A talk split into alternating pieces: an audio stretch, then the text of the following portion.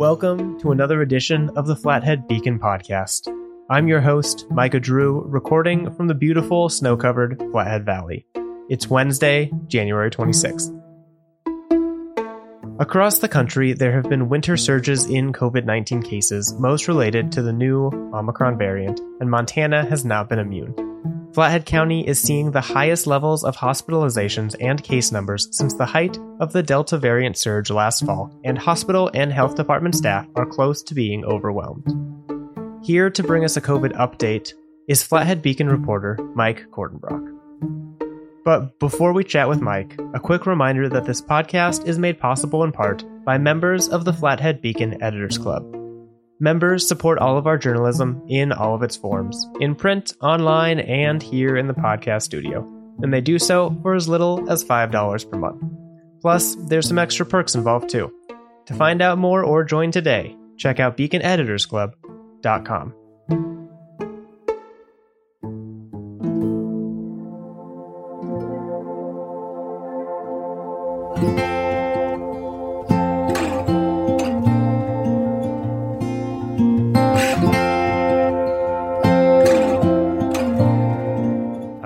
Mike, I am happy to have you up in the podcast studio yet again. Yeah, thank you for having me. It's great to be back.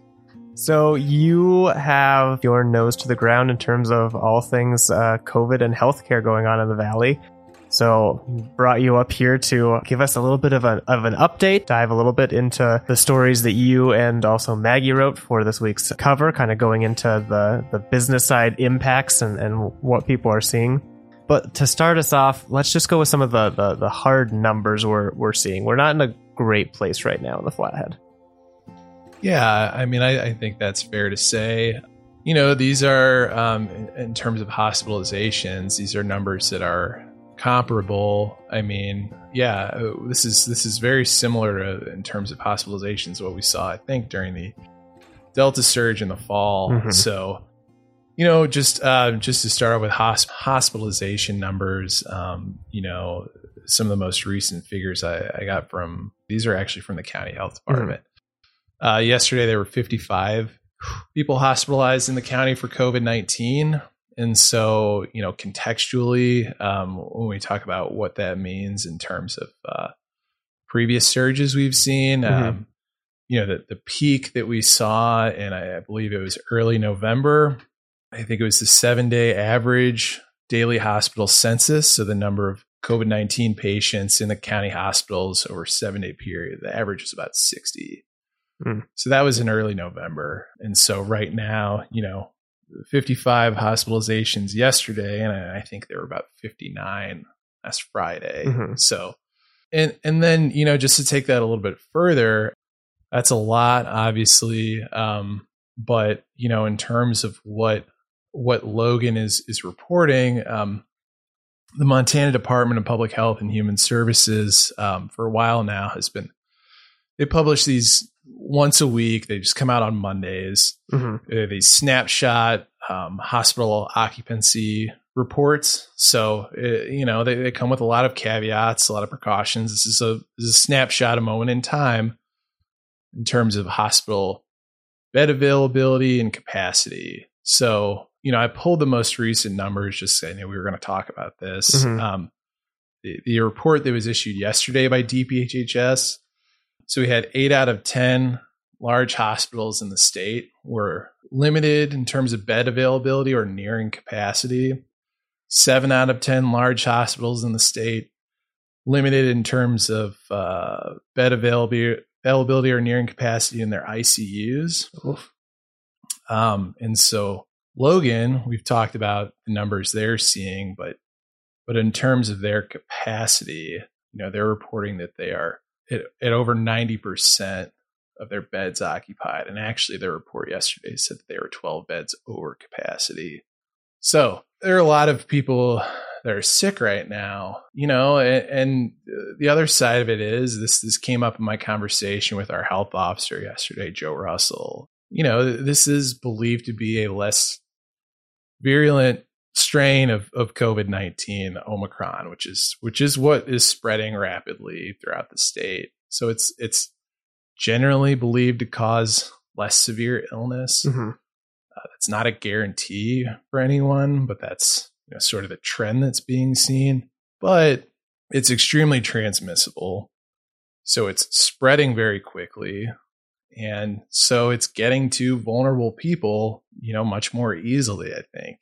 You know, at, at the same time, there's there's some issues and in, in sort of the, the treatment options. You know, it's been reported at Daily Interlake had a story last week, you know, mentioning that the uh, that Logan was was uh, I think ceasing their their monoclonal antibody operation. And uh, you know, I had talked with Dr. Corey Short over at, at Logan, uh, I think a week prior to that, and he had said that yeah, I mean, a lot of these monoclonal antibodies that had worked against the Delta variant are are not really effective oh. with Omicron. So that's sort of a tool that they, to some degree, they've lost. It's not to say that there's there aren't any you know treatment options available. But when you lose one of the main ones, that doesn't yeah doesn't put you in a good place. No, I mean I, I think that definitely uh, it's not something they wanted to happen. Mm-hmm.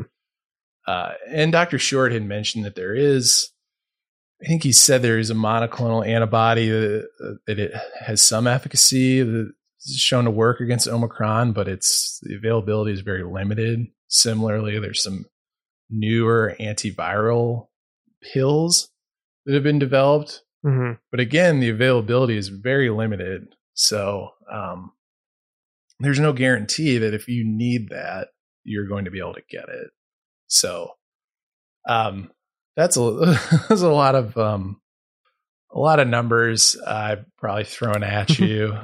But it's still established through everyone that you've talked to that the best way to keep yourself safe and, and hope for a uh, for for lesser symptoms if you do catch it is to get vaccinated and, and boosted and and take care of that kind of baseline protection. Yeah, I mean that that continues to be the the, the recommended method for, mm-hmm. for protecting yourself from you know the the medical experts that I've spoken with. Um, you know, obviously people have other opinions about that, but you know, and to that point, I mean, our vaccination rate here is forty four percent and it's been at 44% since I think the end of November. Mm-hmm. So it's it is very stagnant right now. How does in your chats with the with the health officer, how does he feel about that kind of hitting a plateau and, and no real foreseeable bump? I know that they've stopped vaccine clinics and mass through the county. Yeah, well, and I mean just to be clear, they haven't stopped them, they'll they'll be ceasing the mm. ceasing operations of that mass vaccine site. I, think at the start of next month. Mm. So about um, to to clamp down on the, those those yeah, bigger. There's a events. limited number of those mass vaccination mm-hmm. clinics at the fairgrounds. Um, they're they're going to draw them down and, and and cease operations next month. So um, yeah, I mean, they want to see more people. that I, I, think I think the health department would like to see more people vaccinated. It's very it's effective, um, and this has killed almost three thousand Montanans at this point, uh, including uh, 228 in Flathead County. Mm. And so, I mean, the death total obviously is. I think um, uh, sometimes I think about whether or not that should just be the first sentence in every story, um, because I think sometimes we lose sight of the fact that um, you know a lot of people get this and recover, but a lot of people you know also don't. A lot, a lot of people's lives are changed um, because when somebody dies, it's not the, effect you know sort of spider webs out from them. You know the people they know and care about that hurts them too it's it's interesting you say that that should be the first line because I remember early on when we first started reporting on on the pandemic back in 2020, every time the health department or the state reported a single death, that was a, a pretty big story for the day when the numbers were single digits, double digits, even triple digits statewide. Those got a got a headline every time it happened, and now they get maybe a mention on an update every couple weeks. Mm-hmm. Um, just because it's we're, we've started to get numb to to the vast toll that actually this is taking.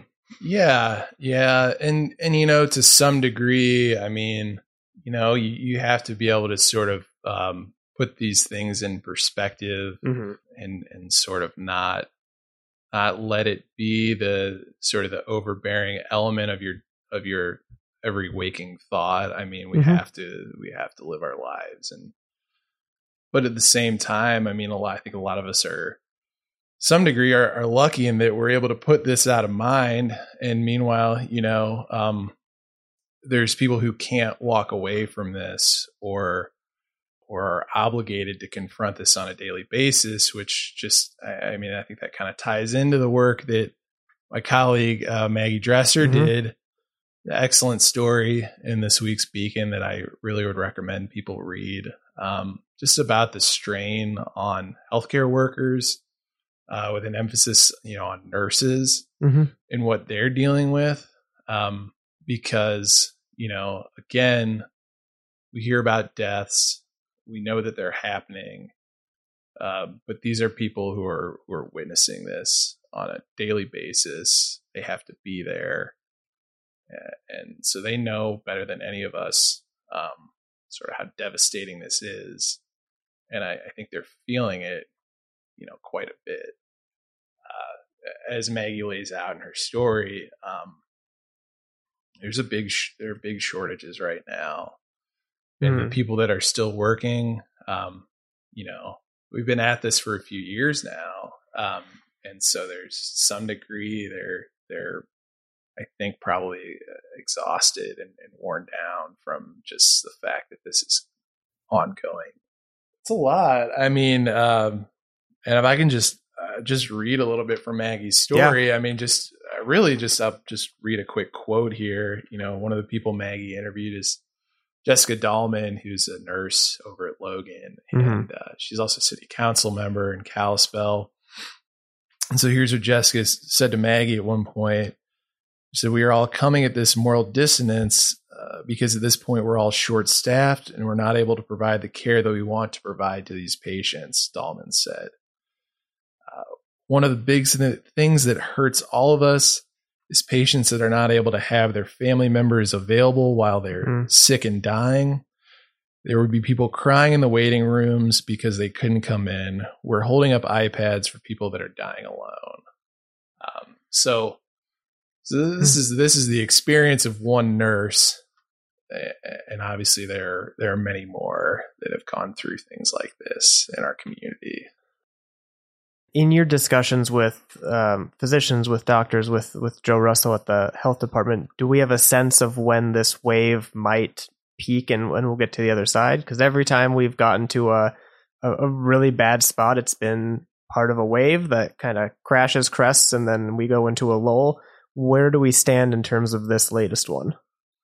Yeah, um, I, I haven't really gotten any excuse me, strong predictions about you know when this will end or when it won't, mm-hmm. and, and, it's not necessarily something that I have been seeking out because I, I mean I think we all know that it will end, mm-hmm. or at least the wave will subside. Um, but I mean, I, I, guess the thing that I kind of keep in mind is is just um, you know we we have seen uh, some of these waves start to come down in other parts of the country.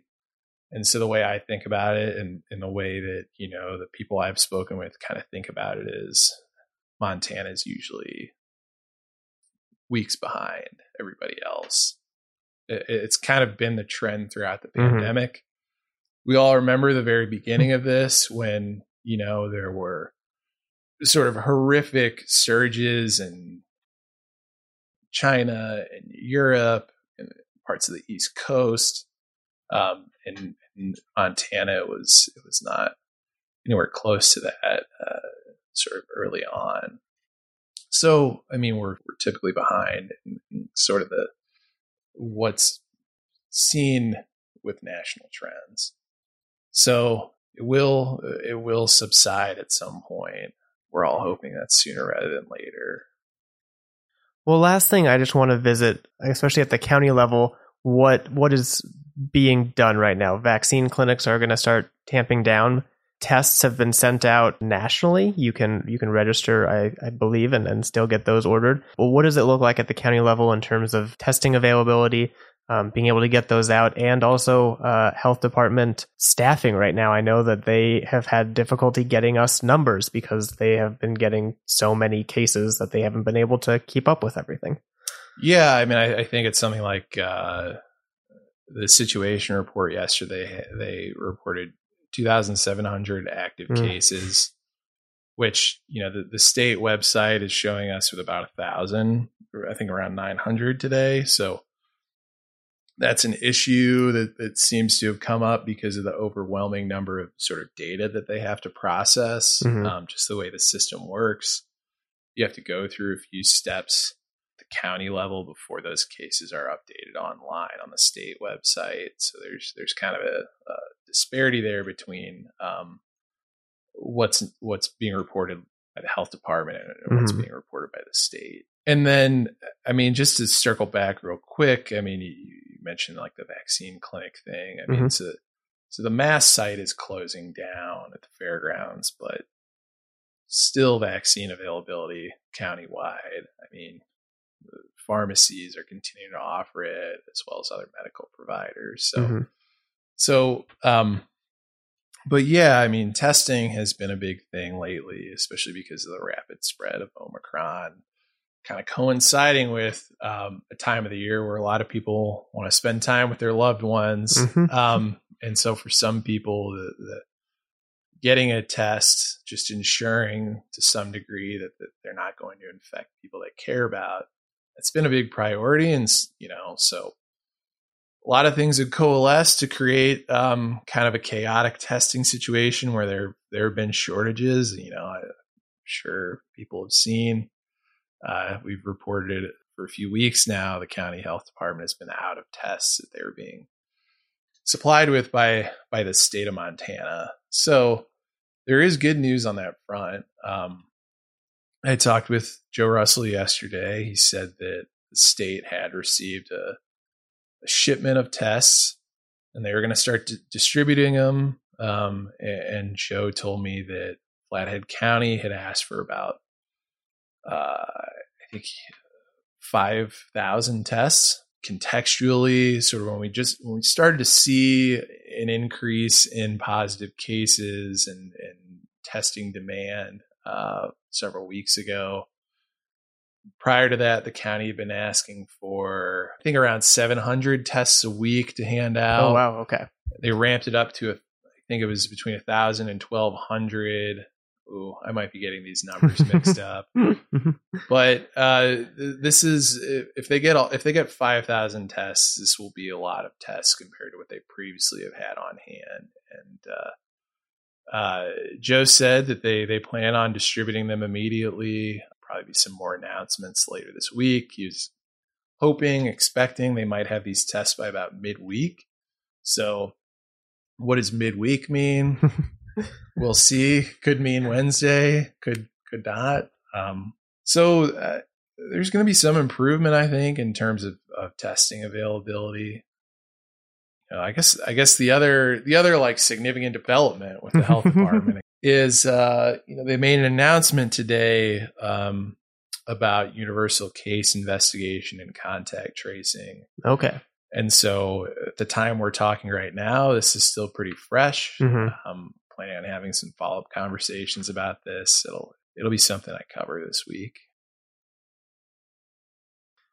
Well, Mike, thank you so much for for sharing all of that and your continued reporting. I'm sure more will be coming out this week as as you keep keeping us updated. You're welcome. I uh I think, like uh, many print reporters, I get a little uncomfortable hearing my own voice for a prolonged period of time. So it's good. It's it's good. It's it's nice to kind of shift the medium, and you get a lot of things out that you know we don't see in the print pieces. So I appreciate you coming up and, and coming on the pod. Yeah, I, I hope everybody uh, finds this useful. And and uh, just one last uh, thing, once again, I would really recommend reading all of this week's issue, but in particular, I think Maggie's story as far as what we're talking about today. It's, yeah. it's very, very timely, very relevant. Absolutely. So. And those will all be linked in the show notes. So thanks a lot. And yeah. we'll uh, look forward to hearing you the next time. Awesome. Thanks.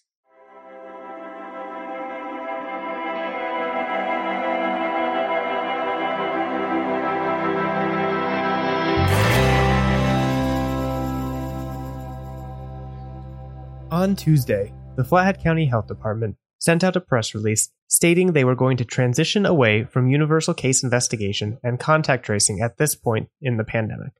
The press release listed four factors in this decision, including the large number of asymptomatic and mild cases resulting from changes in the genetic makeup of the virus with the Omicron variant, immunity based on vaccination efforts, the shorter incubation period of the Omicron variant, making it more difficult to identify close contacts, and the transmission of the virus occurring prior to symptom onset and during the first few days of illness. According to the release, the health department will suspend activities regarding identification of close contacts and recommending quarantine measures in the general population effective immediately. However, the department's position has not changed as far as it relates to isolation of cases and identification of high risk exposures as effective public health control measures. They will continue to identify and contact these high risk cases within a 24 hour period. For more information, you can visit the Flathead County Health Department website or see some reporting that will be forthcoming by Mike Kordenbrock.